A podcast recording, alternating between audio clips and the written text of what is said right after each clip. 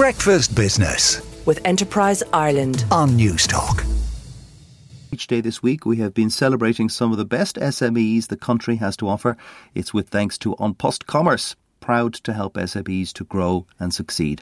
Our final guest this week is Siobhan Ni Ghorbe, from St Tola's Goat's Cheese, and she's based in Ennis Diamond in County Clare. She turned her back on being a primary school teacher to creating artisan cheeses with 300 goats. Good morning, Siobhan.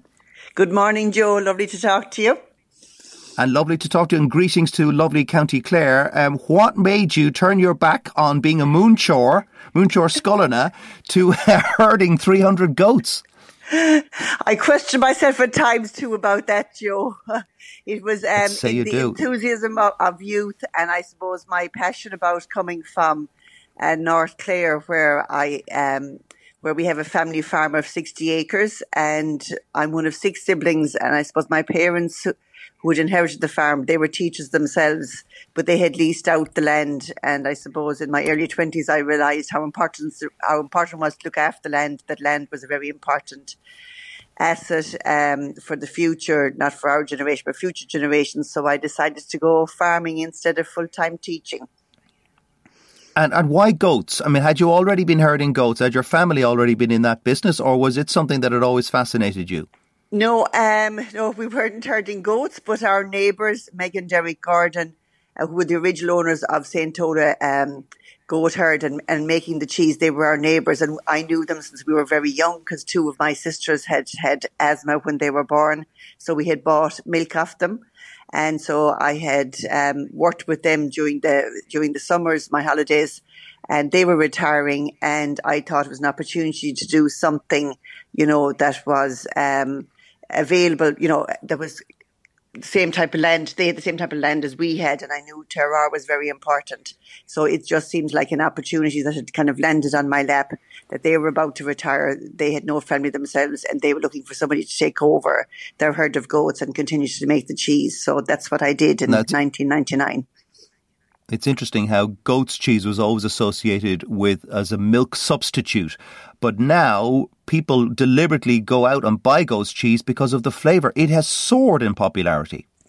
It sure has. From when I first started making the cheese and tasting it, because I remember originally the first time I was tasting it at a shop up in Dublin, Meg was saying to me, when you're doing your tasting, don't tell people initially that it's goat's cheese, because if you do, they will walk away and not taste it. Just tell them it's a fresh cheese from County Clare, which I did. And a lot of people tasted. And then afterwards, when I told them it was goat's cheese, they were pleasantly surprised. For the majority of them, there were obviously one or two who would taste and liked it. Then, for psychological reasons, thought they didn't like it when I told them it was goat's cheese. But now it's completely different. People are very adventurous, open to all sorts of flavours, and now people are actually looking for stronger and more mature goat's cheese, which we make here at St Tola. And do you export any of your goat's cheese yet? We do, yeah. We've been exporting from the very start. When I took over from Meg and Derek, they had one client over in England, Neal's Yard Dairy, who've stayed our long-term customers. We also have some other customers over the UK, and we sell a small amount into the States when we make our hard cheese, and also into Italy, where goat's cheese is very popular. Now, how was lockdown for you guys? At the beginning, Joe, I must say it was very, very challenging for about the first 6 weeks, because we were just coming into, it was March, which would be just coming into peak production, just when the hospitality sector was about to open. And at that time, they would have been 60% of our business.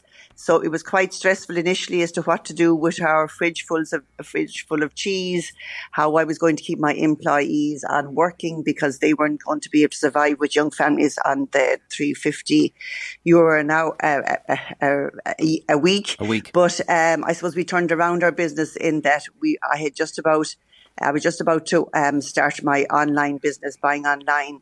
Fortunately, I got good publicity from that in the media, from the likes of yourselves. So We got a lot of orders online, which helped us get through it initially. Then we started making more hard cheese and long shelf life cheese.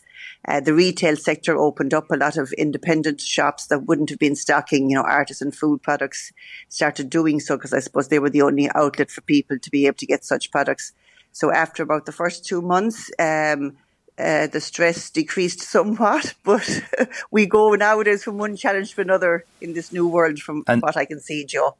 But we're still here and we're still working hard. And that's great to hear. But that new challenge now is quite pronounced. The cost of animal feed has soared. The cost of energy is almost doubling.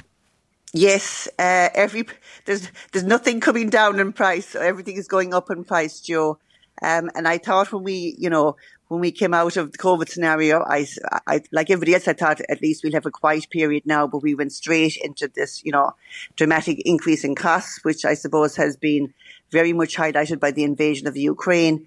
And I suppose it just requires calm and smart thinking from a business point of view, even from people's personal home point of view. I suppose there have to be certain cutbacks with regards to trimmings. But what's important to me is that, you know, I keep my team who've been so loyal to me over the years, that I keep them employed. We've had to look at price increases, which we have increased. Actually, our new price increase comes in today, the 1st of July. But if you can't increase your prices with your customers, I think a lot of businesses will actually go out of business, but you have to be careful how you do it, and you have to offer them, you know, different kind of offerings. I have a very fresh cheese, which is easier to produce. So some of my customers have switched to using that product, because it is obviously then it comes at a lower cost to buy. But it is quite challenging. But you need to look at your figures on a constant basis, on a weekly basis, I would say at this stage. But I suppose there's a will, there's a way. And we have come through the last financial crisis in 2008. We've come through COVID. So I stay positive, as do my team and those around us, with the support of the likes of ISME. We all work together to keep businesses like ours afloat, which are so important. Indigenous Irish businesses are so important to the rural community in particular, but also in the cities as well. It definitely is, Siobhan, and your positivity is shining through there, and I wish you the best of luck. And if anyone is feeling hungry after that discussion, I certainly am, you should check out their website, www.st-tola.ie. Breakfast Business with Enterprise Ireland on Newstalk.